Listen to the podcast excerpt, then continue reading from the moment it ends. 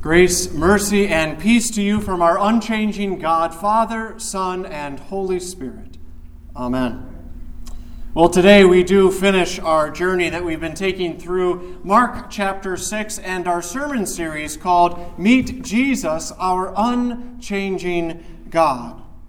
We have seen how important it was for the people in Jesus' day as well as for us in our day to see and to hear just who Jesus is. And, and to be clear, it's not as if Jesus is now done after Mark chapter 6. In, in Mark's gospel, he will continue demonstrating who he is and why he came throughout the rest of his ministry, and especially at his death and resurrection. But today we ourselves we focus on the end of this chapter and again it's a passage and it's a miracle that will sound very familiar to us. And yet as we listen to Mark's account of Jesus walking on water, there are some moments that may seem really quite strange, may even make us scratch our heads a bit. So, if you do have your Bibles with you and you like to follow along, invite you to do so. Mark chapter 6. And, and we see this first unusual instance. It appears right away in verse 45 when Jesus makes his disciples get into the boat and go before him to the other side while he dismisses the crowds. Now, that may not seem so strange at first, but we do need to remember a few things. That this is a continuation of what we heard last week. When we heard the disciples return to Jesus weary from their, their ministry efforts, their, their mission efforts. They were casting out demons, they were healing the sick, they were preaching the gospel. And so Jesus invites them to, to join him in a quiet place so that they could get some rest, so that they could even have a chance to eat, so that they could have a break from the crowds. But as soon as they arrive at their restful spot, the crowds were there to greet them. And that's when Jesus spends the whole day teaching. Now, sometimes I know that pastors go a little long in their sermons, but Jesus went a whole day. So, comparatively, I guess that's not so bad. At the end of the day, then, of course, Jesus enlists the disciples to feed the crowds. And, and Jesus, of course, miraculously provides the bread and the fish, but the disciples were enlisted to distribute the bread, and then, after everyone was done, to then pick up 12 baskets full left over. Miraculous, yes, amazing, there is no doubt about it, but still, the disciples have not yet had a break, and they weren't about to get one. That same evening, then, before the sun went down, Jesus sends them back into the boat. And what's more, Jesus would have known exactly what they were going to face out there on the water. The, the wind was going to pick up, and it was going in the opposite direction that the disciples were headed. And so, what, what, what would otherwise have been a routine trip for experienced fishermen, even if they were exhausted, well, it turned into an all night affair. And so that by the fourth watch of the night, which was sometime between 3 and 6 in the morning, they were still struggling.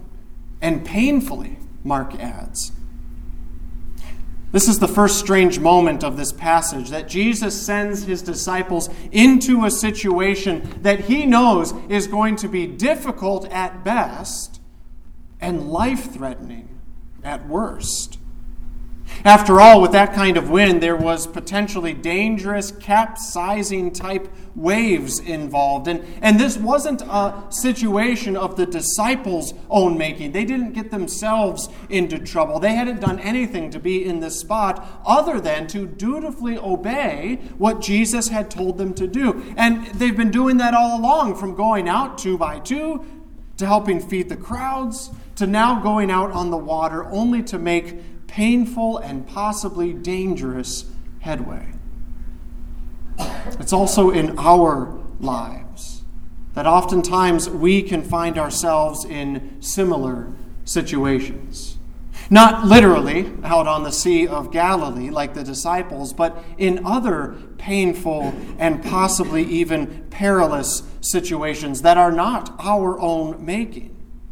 Now, no doubt about it, let's be clear, as a human race, we are culpable for the, the sinfulness of this fallen world, and there are plenty of situations where our own sin either caused it or added fuel to the fire. But, but in other difficult situations like these, in which we also find ourselves, we are there precisely because we have listened to the Lord and we're doing our best to follow Him. It may be an attempt to raise your family in a faithful and God pleasing way, only to wonder what went wrong as your loved ones confound you. Or an attempt to be a, a good coworker or employee or student, only to be disregarded at times or even considered an enemy or an attempt to stand up in our world for what's right according to God's word, only to be shouted down in a culture that seems so often diametrically opposed to God's truth. It can be any situation or difficulty or struggle or diagnosis or pain or sorrow that was not your own doing, and yet you find yourself right in the middle of it.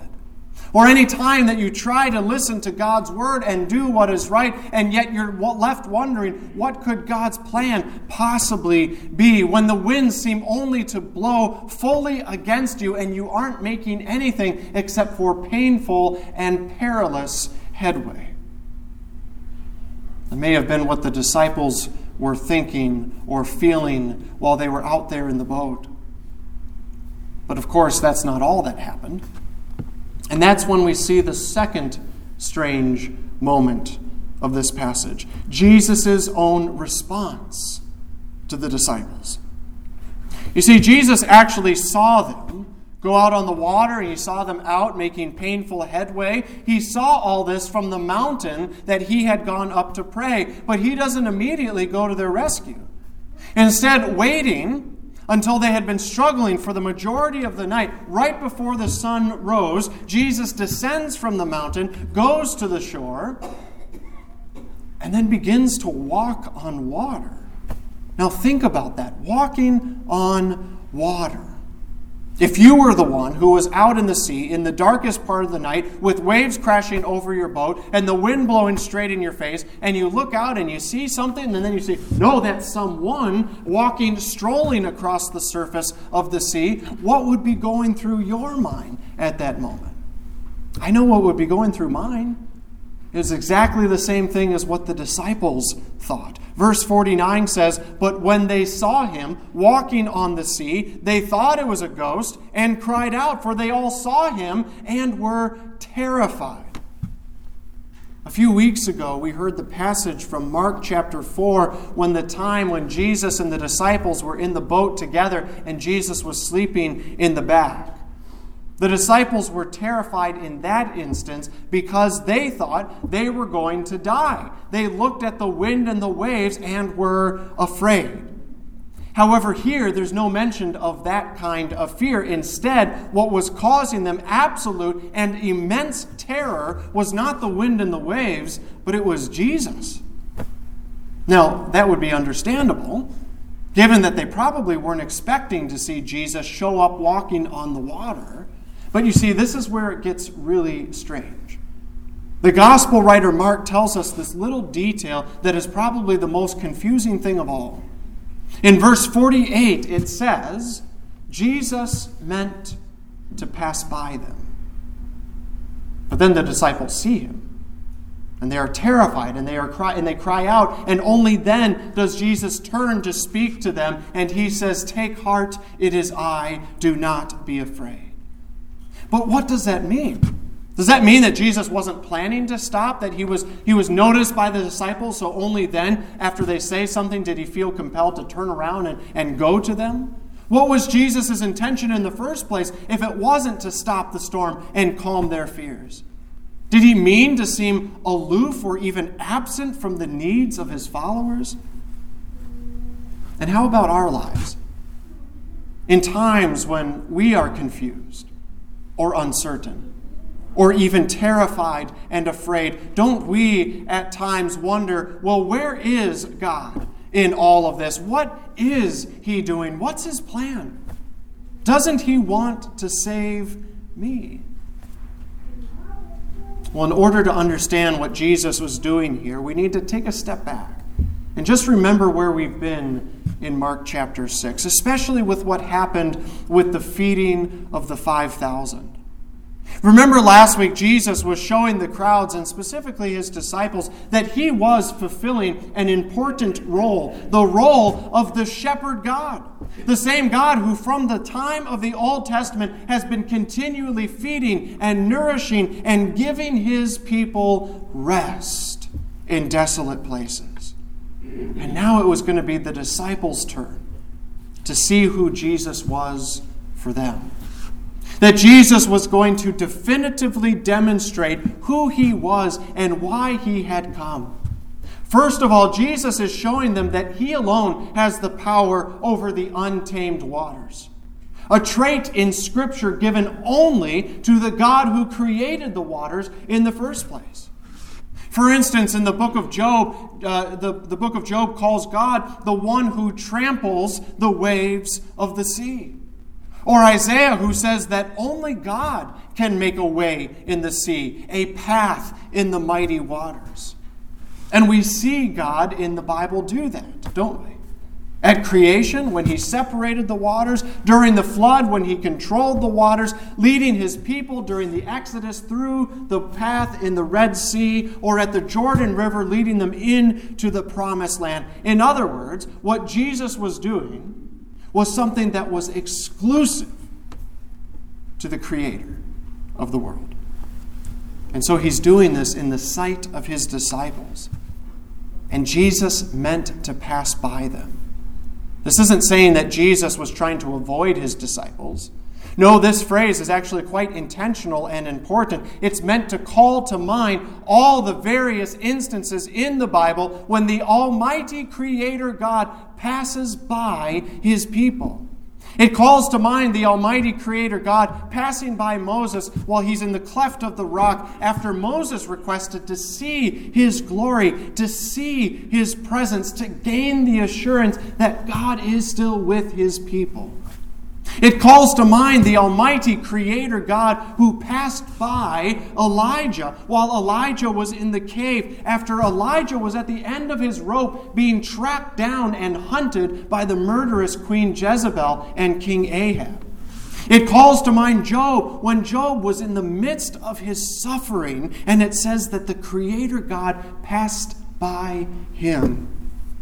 And during what we call these theophanies, these God appearances in the Old Testament, which person of the Trinity do you think had the job to do it? To be the one as the, the mediator and the communicator and the appearer between God and his people? Well, undoubtedly, it would have been the second person of the Trinity, God the Son, the pre incarnate Christ appearing to his people.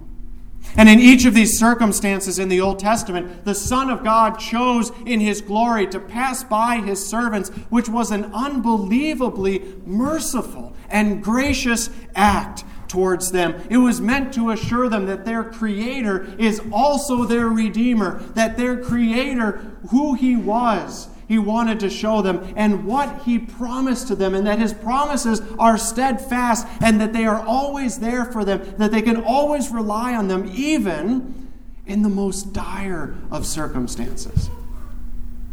And that is exactly what the incarnate Christ was doing for his disciples out there on the Sea of Galilee. Jesus was treading on the waters as the Creator meaning to pass by them so that they could see him and know him for who he truly is, just as he had done for Moses, and just as he had done for Elijah, just as he had done for Job. Jesus was not deaf to their cries of fear. He was showing them that as creator of the universe, he was using his power over all creation for the express purpose of saving them and redeeming them. And that's why Jesus says, Take heart. It is I.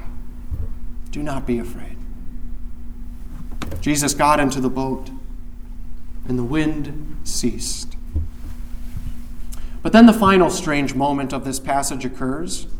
Mark explains that when Jesus gets into the boat and the wind stops blowing, the disciples were utterly astounded, but not because they were marveling at what they had just witnessed and understood, but instead they were astounded because they understood nothing of what had just happened. They didn't fully realize yet who Jesus was and what this all meant. Mark says, For they did not understand about the loaves which is an interesting comment, but their hearts were hardened. You see, the, the disciples did not fully yet understand that Jesus was the unchanging God, the one who fed the 5,000 with word and with bread as the shepherd of his people, the one who had come to bring his people rest. And they neither understood or, under, had a full grasp on the fact that Jesus was also the Almighty and Creator God who had come to his creation now to save and redeem it. They wouldn't understand it. At least not yet. You see, because they had to see the full story. We at times may also lose sight of who Jesus is. We also may have hard hearts like the disciples, and it's all that we can do when we find ourselves in these difficult and dark moments to keep our hearts from hardening even more, to lose sight of Jesus entirely. Our hearts can become so calloused from, from sin, from apprehension, from uncertainty, from fear, from worrying about the future, that we wonder where God is in all of this, unable to find Him in the darkness of the moment. But you see, this is why the Creator chose to come to His creation in the first place why Jesus chose to climb into the boat of our humanity by becoming one of us. He came to show us that no amount of darkness would ever separate us from His love, because even in the darkest of times, even in the most difficult of circumstances, even when we think we may not know where Jesus is in all of this, that is precisely when Jesus makes Himself known to us that he is using his power over all creation to save us. Jesus stepped back ashore that morning. He continued his healing ministry. He continued to follow his road. He continued to follow a road driven primarily out of love for you and for me a dark road that led to a dark hill outside of Jerusalem where Jesus would hang on a cross, the cross that we deserved, as he was crucified.